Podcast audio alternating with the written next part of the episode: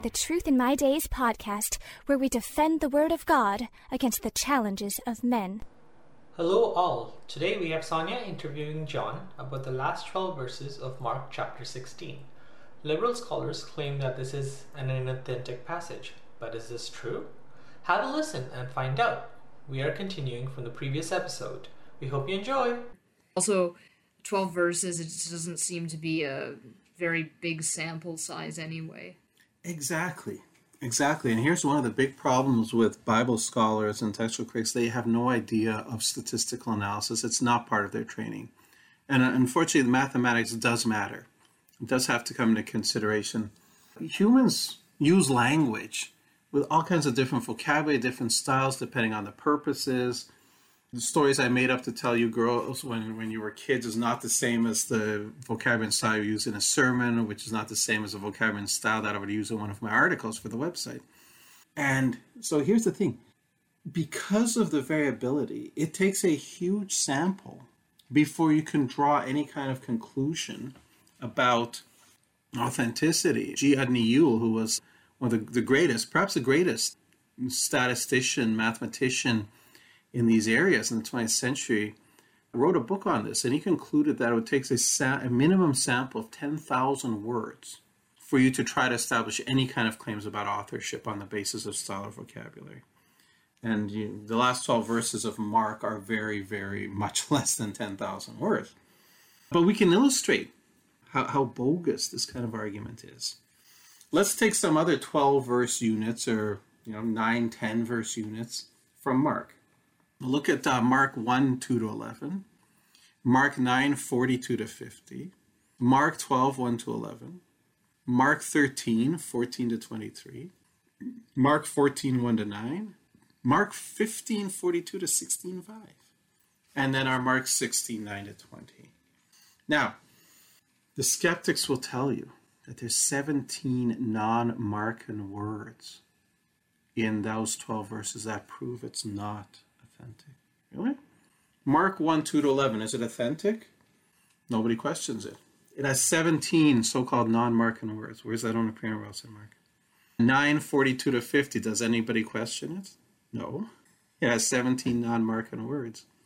Our passage from chapter 12 has 19 non-Markan words. Our passage from chapter 13 has 15. Our passage from chapter 14 has 20 non-Markan words. So does the presence of 17 so-called non-Markan words in 16:9 to 20, does that prove anything? No. No, obviously not. This characteristic word, euthus, it's distinctively Markan. It should be there if this were authentic, right? We go through our passages. Chapter 1, euthus appears once. Our passage from chapter 9, it doesn't appear at all. Our passage from chapter 12 doesn't appear at all. Our passage from chapter 13 doesn't appear at all. Our passage from chapter 14 doesn't appear at all. Our passage from chapter 15 doesn't appear at all. By the liberals' reasoning, all of these passages should be considered inauthentic, and none of them is. Well, unless there's the combo. What about Palin? Well, look, okay, what about Palin? Same thing, look through our passages. 1, 2, 3, 4, 5, 6 other passages besides Mark 16. In the 6 passages, it appears once in our passage from chapter 12. It doesn't appear in chapter 1 passage, our chapter 9 passage, our chapter 13 passage, our chapter 14 passage. In our past chapter 15 passage. The historic present, what's used twice in 1542 to 16:5, it's not used in any other of the passages. So we're left with kai and de. That's the only one left, and that's obviously not enough to base any kind of conclusion on. But the claim is that de is used as the main unit connector, whereas Mark prefers kai. So you should have more kais than de. Well, in Mark 16:9 to 20. You have 9 or 10 kais, 5 or 6 deaths. So you do have more kais.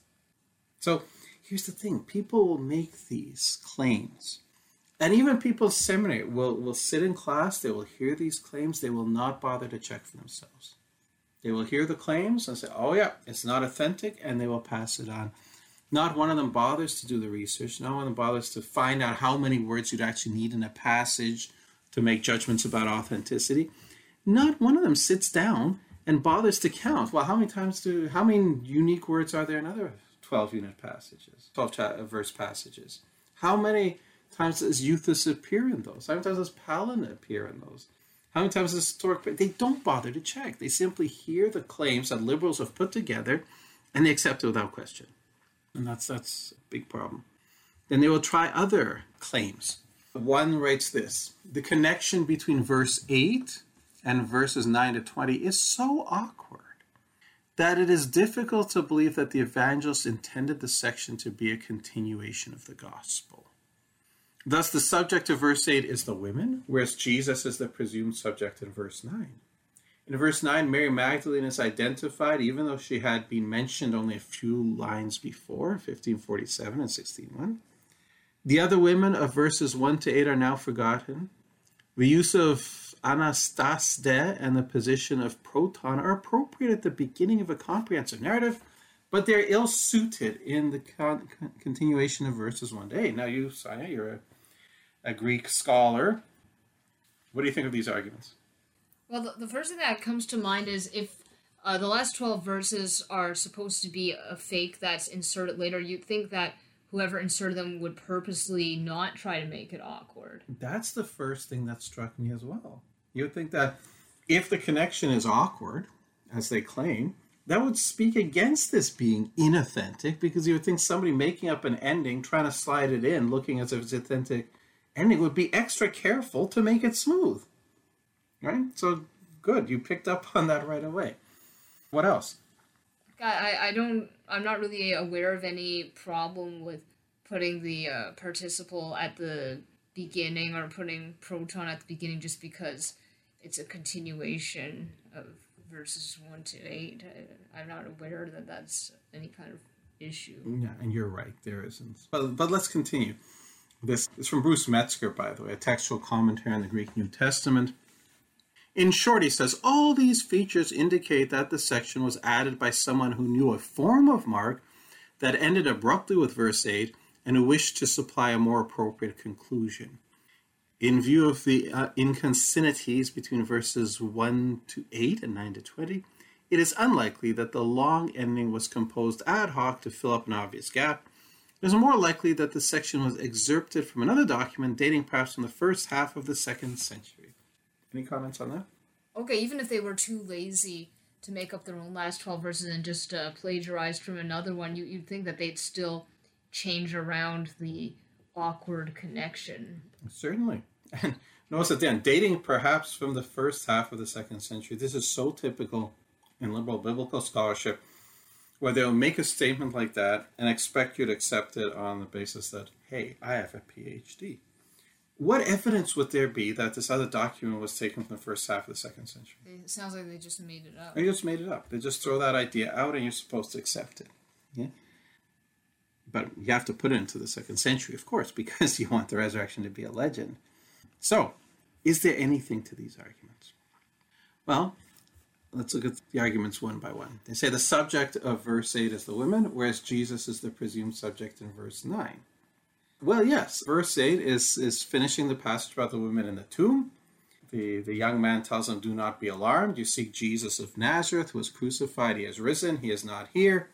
See the place where they laid him. But go, tell his disciples and Peter that he is going before you into Galilee. There you will see him as he said to you. So they went out and fled from the tomb, for they trembled and were amazed. And they said nothing to anyone, for they were afraid. Now when he rose early on the first day of the week, he appeared first to Mary Magdalene. Well, so verse 8 is finishing this account of the women in the tomb, and verse 9 tells us that Jesus appeared first to Mary Magdalene. Well, so now the topic has switched to Jesus. How's that a problem? Well, I don't know, but according to Metzger, the subject of verse 8 is the women, whereas Jesus is the presumed subject in verse 9. He says it's a problem. I'm not seeing the problem. The only thing I can imagine that he wants to see as a problem is that verse 9 is Jesus. It doesn't say his name. It says when he rose, right on the first day. So it switches subject without naming Jesus specifically, as if the context didn't somehow make it clear nobody else rose. The young man said, Jesus of Nazareth, who was crucified, he is risen. Verse 9, now when he rose. Well, so is it clear in the context who we're talking about? Yeah. I would think so. And as you read through Mark, you do find this stylistic thing that he often has conversations between two people or events between two people where he just he switches from one to another without specifying the name. It does happen.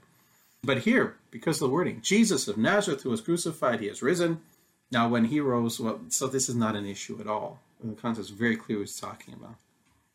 In verse 9, Mary Magdalene is identified, even though she has been mentioned only a few lines before, 1547 and 16:1.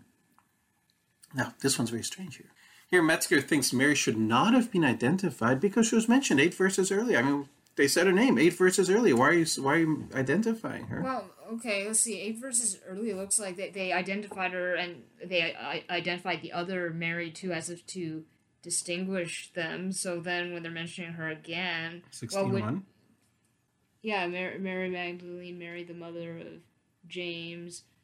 So then... In verse 9, if they're going to mention a Mary again, well, which one is it? Of course, they have to say which one, Mary Magdalene. Yeah. So Metzger thinks Mary should not have been identified because she was mentioned 8 verses earlier, whereas in the previous point, he complains that Jesus should have been identified even though it was mentioned 3 verses earlier. How does that fit? Yeah. I wonder if he's even listening to himself, because he points out that Mary was identified in 1547, 1 verse before being identified in 16. Also, again, in 47, it's in the same sense as Mary Magdalene and Mary, the mother of somebody, Joseph. So, of course, they have to identify her to distinguish her from the other one. Well, exactly. 1547, 16:1, she's mentioned as a group of women. In this verse, he's telling us who he appeared to first. What should he put in there? First, appeared to her first, her, just say her. Like, he mentioned groups of women before. Just saying her wouldn't tell who he appeared to first. He has to mention her by name here. So what kind of argument is this? It just makes no sense. The use of anastas de and the position of proton, first, are appropriate at the beginning of a comprehensive narrative, but they're ill-suited in the continuation of verses 1 to 8. Now, this is complete rubbish. Okay? Proton first appears 38 times in the narrative portions of the New Testament. This is Gospel, Books, and Acts. 37 of those times it is not at the beginning of a comprehensive narrative. So he's telling us that, proton is ill-suited to continuation. It should be at the beginning of a comprehensive narrative, whereas 37 out of 38 times it's used in the Gospel is not at the beginning of a comprehensive narrative. So where do you get the claim that that's where it should fit? Made up. Yeah, but again, who checks? They'll read this argument from Metzger and say, well, that makes sense. How many of them bother to look at where proton is used and see whether it's really true that they are appropriate at the beginning of a narrative, ill-suited in a continuation of a narrative? Because if they checked, they would see. Anastasia, having risen, okay? It should be at the beginning of a comprehensive narrative. It shouldn't be in the continuation. But I would ask, doesn't it have to go at that part of the narrative where he is risen? Well, I don't know. Which is not at the beginning of the narrative. Maybe they're not talking about the fact that means risen. Maybe he's referring to the aorist participle with de or something like that. No, he's clearly talking about where it is in the narrative, not the grammatical form. What else? Okay. The other women of verses 1 to 8 are now forgotten. Well, what does it say in Mark 16:9? He appeared first to Mary Magdalene. Well, he didn't appear first to the other women. So that's why they're now, quote-unquote, forgotten. Does that make, again, any sense? No. And yet this is what takes in so many evangelicals. Thank you, everyone, for listening today. Unfortunately, we have run out of time. But please join us for the next part tomorrow. Same time and same place. If you enjoy our content and think this is important material, the best compliment you can pay is by sharing this with your friends and family. This helps us out a lot. Also, if you enjoyed today's program, please like, comment, share, and subscribe to this podcast. We would love to hear from you. Thank you for listening to the Truth in My Days podcast with John Torse. We would love to hear from you. Please feel free to share any questions or comments you may have. You can reach us on Facebook, Instagram, MeWe, and YouTube. Simply search Truth in My Days as one word. Again, Truth in My Days as one word, no spaces in between. And you can connect with us. You may also visit our website for more comprehensive material and to learn more about our ministry. Our website is truthinmydays.com. Thank you.